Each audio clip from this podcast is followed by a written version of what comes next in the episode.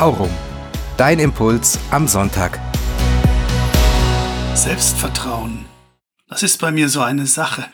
Manchmal scheint es gar nicht zu existieren. Ich würde mich am liebsten verstecken und hoffentlich fragt mich bloß keiner irgendetwas.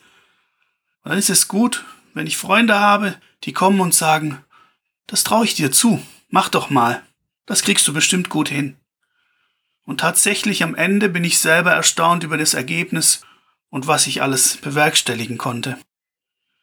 Und ein andermal, da strotze ich geradezu vor Selbstvertrauen und Selbstüberschätzung, das mache ich auch noch, gar kein Problem, her damit, ich kümmere mich drum. Und gehe das Projekt dann an und merke, oh, jetzt gehen mir die Kräfte aus, die Zeit reicht nicht, ich weiß gar nicht, wie ich das hinkriegen soll, habe ich da was angenommen, was ich gar nicht kann. Auch dann brauche ich Freunde, die mir sagen, komm, ich pack mit an, zusammen machen wir das fertig, das kriegen wir schon hin. Eine ähnlich gemischte Erfahrung macht Petrus im Evangelium vom Gang über den See. Ja, wenn du es sagst, Herr, dann kann ich alles. Er läuft so los aufs Wasser, auf Jesus zu und auf halber Strecke droht er abzusaufen, unterzugehen. Er merkt, hoffentlich reicht mein Glaube, wahrscheinlich reicht er nicht. Und Jesus kommt, nimmt ihn an der Hand und holt ihn raus.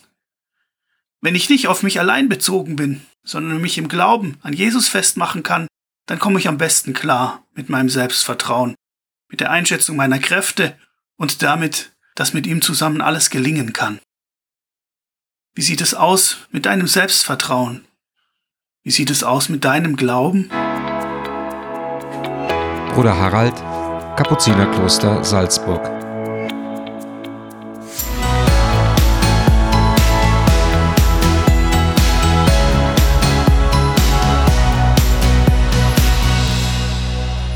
Aurum. Dein Impuls am Sonntag.